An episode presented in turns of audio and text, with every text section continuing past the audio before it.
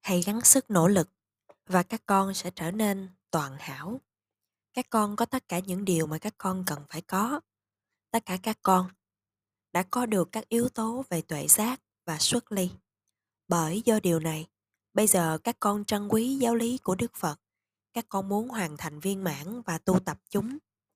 Nếu như sự tích lũy của Pháp toàn thiện về xuất ly là nhỏ bé, thì đôi tai của các con sẽ bị đóng kín lại trước giáo lý của Đức Phật.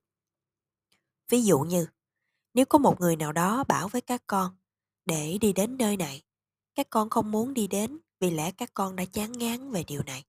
Nhưng bây giờ các con đã bị thu hút bởi giáo lý này. Điều mà tất cả các con cần phải có trong hiện giờ là cùng một số lượng về sự nỗ lực mà chư thánh đệ tử của Đức Phật đã thực hiện. Khi các con bắt đầu để tu tập, có thể là các con có lo lắng. Nếu như tôi chỉ mới ngồi trong một hoặc hai giờ đồng hồ, tôi đang bị đau nhức và tê cứng. Làm thế nào tôi có thể để ngồi trọn cả một ngày một đêm? Tôi nghĩ rằng điều đó hoàn toàn là bất khả thi. Các con có lo lắng như thế này không? Dạ thưa không, kính bạch ngài, con không có. Cho dù hiện giờ có thể là các con không lo lắng, nó sẽ nảy sinh ra. Tuy nhiên, đừng có lo lắng trong phương thức này. Đức Phật đã không có giảng dạy về sự đau khổ. Ngài giảng dạy con đường dẫn dắt đi đến sự hạnh phúc. Có thể các con không tin tưởng vào điều này vì các con nghĩ suy theo những tư tưởng riêng tư của mình. Tuy nhiên các con phải tu tập với sự nỗ lực viên mãn và không có dao động. Ngay hiện giờ, khi các con thiền định, với sự nỗ lực viên mãn, yếu tố cần như ý túc sẽ khởi sanh. Các con sẽ hiểu biết về điều này. Nhưng khi các con ngồi, tất cả các con cảm nhận phải sự khó chịu, phải không? Dạ thưa phải, kính bạch ngài, chúng con có. Cho dù các con bị đau nhức và tê cứng, có một nơi không có sự đau. Có sự buồn ngủ và cũng có một nơi không có sự buồn ngủ. Các con làm điều chi khi các con bị buồn ngủ? Con đi ngủ, kính bạch ngài. Có bao giờ các con ngủ tròn giấc không? Dạ thưa có, kính bạch ngài con có. Nhưng mà các con ngủ mỗi ngày và bây giờ các con lại muốn ngủ một lần nữa à? Thế thì thực tế là các con vẫn chưa có đủ. Nếu các con ngủ mỗi ngày, các con sẽ không bao giờ có được tròn giấc ngủ như thế. Khi các con cảm nhận buồn ngủ, hãy nỗ lực để đạt đến vị trí mà nơi đó không có sự buồn ngủ. Sau đó, các con không cần thiết để ngủ nữa. Hãy đứng dậy, hãy đi lên và đi xuống. Hãy giữ sự chú tâm của mình vào điểm chạm ở nơi mà không khí tiếp xúc khi các con hít vô và ra. Nếu như các con giữ được điều đó, khắng khích vào điểm chạm này với đầy đủ sự nỗ lực thì vào một ít thời gian các con sẽ nghiệm thấy được vị trí không ngủ. Không có điều tôi sẽ không nghiệm thấy được nó mà chỉ có tôi vẫn chưa đạt được nơi đó. Các con sẽ đạt được điều đó. Nếu như các con ngủ và hoãn lại việc hành thiền cho đến khi các con được nghỉ ngơi, các con sẽ thức dậy khi trời sáng và không có thời gian để lại hành thiền. Sư chỉ đang nói với các con điều mà Đức Phật đã giảng dạy, không có điều chi. Sư không biết. Tất cả điều mà Đức Phật giảng dạy đều là xác thực. Tất cả các con phải lo việc mưu sinh, làm việc vất vả, cực khổ và đôi ca, đôi vai nặng gánh phải không? Dạ thưa phải, kính bạch ngài. Vì vậy, hãy để yên cho chúng ta một cách bình lặng. Các con đang hít thở phải không? Dạ thưa phải, kính bạch ngài. Chúng con đang làm. Thế thì, một cách đơn giản, hãy tính giác và hơi thở vô, hơi thở ra và điểm chạm dưới mũi ở nơi không khí tiếp xúc. Nó đi vô và không có sự gián đoạn, phải không? Dạ thưa phải, kính bạch ngài, quả đúng vậy. Chỉ khi nào sự chú tâm của các con phóng dật đi, thì sự liên tục bị đứt quãng và vì thế không cho phép sự chú tâm của các con để dõi theo hơi thở. Sự chú tâm của các con sẽ luôn duy trì mãi với điểm chạm nhỏ này. Khi các con gìn giữ sự chú tâm ngay điểm chạm, thì sự hô hấp của các con sẽ trở nên nhẹ nhàng và vi tế. Một khi nó đã trở nên vi tế, các con không cần phải làm cho nó thô thiển một lần nữa. Đức Phật đã giảng dạy rằng chúng ta tạo ra sự thô thiển và nặng nề, vi tế và nhẹ nhàng. Đức Phật đã không dạy rằng chúng ta nên tạo ra thô, tế. Khi các con cảm nhận điểm chạm, hãy đụng vào nó với ngón tay của các con. Sự chú tâm của các con sẽ không phóng dật đến những đối tượng khác. Các con không thể nào kháng khích sự chú tâm của mình một cách kiên định vào điểm chạm với hơi thở sao? Con có thể, kính bạch ngài. Sự tham lam, sự ác cảm, sự si mê vẫn còn khởi sanh khi sự chú tâm của các con tập trung vào điểm chạm không?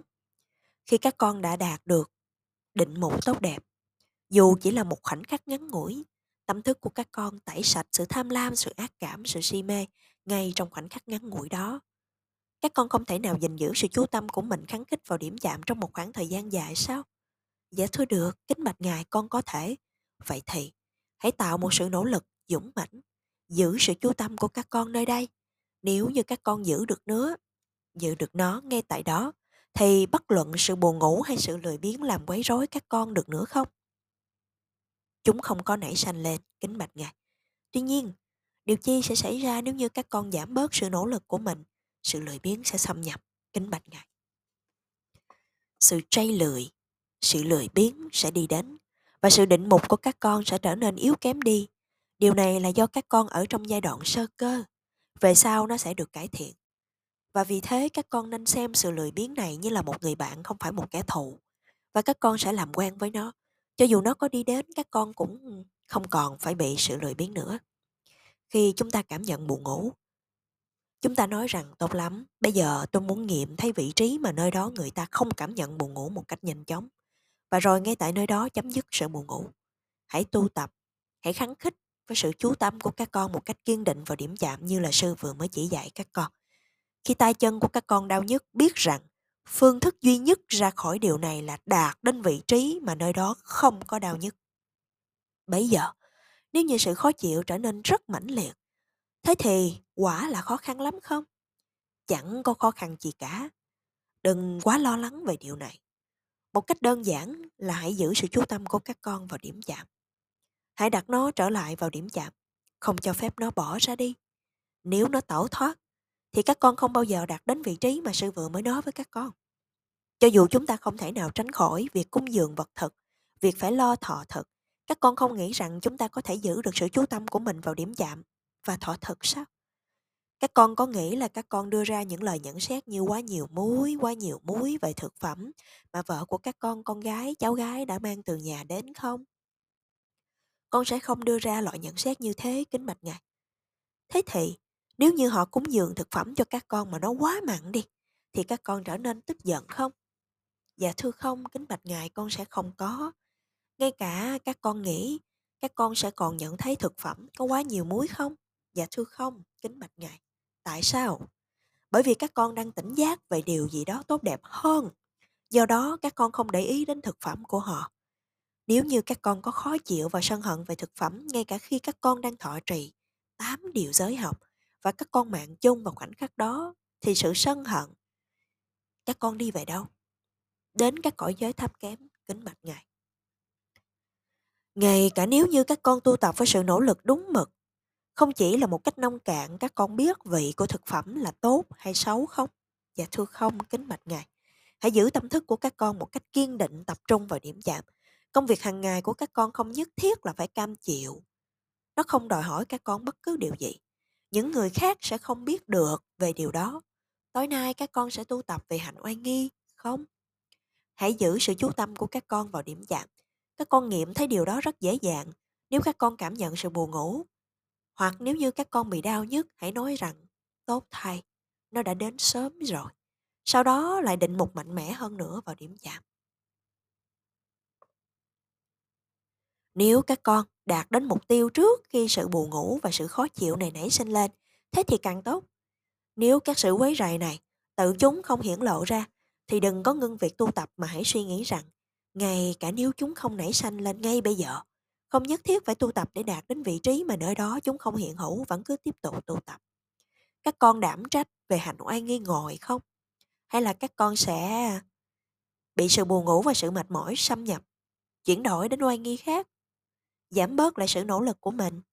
Chúng con sẽ không giảm bớt sự nỗ lực của mình kính bạch ngài. Tất cả các con, hay chỉ một vài trong số các con, tất cả các con, kính bạch ngài. Như thế, nếu như các con trong nôm bạn bè lẫn nhau thế thì càng tốt hơn nữa nào ngay bây giờ. Hãy bắt đầu phát nguyện thực hành hạnh hoa y ngồi. Sư đọc câu chuyện bằng Pali ngữ các con lặp lại theo sư. Sinh ngăn oai nghi nằm, sinh thọ trì oai nghi ngồi. Tôi sẽ tránh xa việc nằm xuống. Tôi nguyện thực hiện hạnh oai, oai nghi ngồi. Những điều giới đạo đức mà khi thọ trì bởi các môn đệ cư sĩ từ một vị tu sĩ thì thường luôn được trùng tụng bằng Pali ngữ. Ngài Đại trưởng lão quê bù, xử sự, việc, tu tập, hạnh, oai nghi ngồi như một việc thọ trì các điều giới đạo đức. Việc thực hiện lời phát nguyện này bằng Pali ngữ đem tính trọng lượng đến lời phát nguyện. Các con có thể nghĩ rằng quả là sai lầm khi mà chúng ta vừa mới đầu hạn sự buồn ngủ trong quá khứ. Đấy, hiện giờ các con thực hiện hạnh, oai, nghi, ngồi. Và sư nghĩ đó là lần đầu tiên phải không? Dạ thưa phải, kính bạch ngài, lần đầu tiên. Đây là vũ khí. Với loại vũ khí này các con có thể chiến đấu cuộc chiến của mình. Với loại vũ khí này các con sẽ được chiến thắng. Nếu các con chiến đấu với một cái gối như là một vũ khí, các con không thể nào chiến thắng được. Sư sẽ kể chuyện cho các con một câu chuyện có thể là các con đã biết rồi. Vào thời kỳ của Đức Phật lúc bấy giờ có một người phụ nữ giàu có sở hữu bất động sản to lớn. Khi bà trở nên lão mại, bà phân phát thừa của cải thừa kế cho từng mỗi người con của bà. Tuy nhiên, các người con sau khi nhận lãnh tiền không còn quan tâm đến mẹ của chúng nữa. Bà ta không được đối xử tốt trong căn nhà của mình. Với những người con trai và con gái của mình, bà ta lâm vào cảnh túng quẫn. Khi bà vào khoảng 80 hoặc 90 tuổi, những người hàng xóm đã giúp bà xuất gia thành một tu nữ tỳ kheo ni. Vì lẽ họ không thể chịu được khi nhìn thấy cảnh nghèo túng và đau khổ của bà. Vào một ngày, khi vị nữ tu sĩ ở tu viện của bà được thỉnh mời để bác thực phẩm tại nhà, tất cả các vị ấy đã đi, chỉ có trưởng lộ lão ni sô ná, người phụ nữ lão mại của chúng ta, phải ở lại vì bà ta quá già yếu để đi cùng.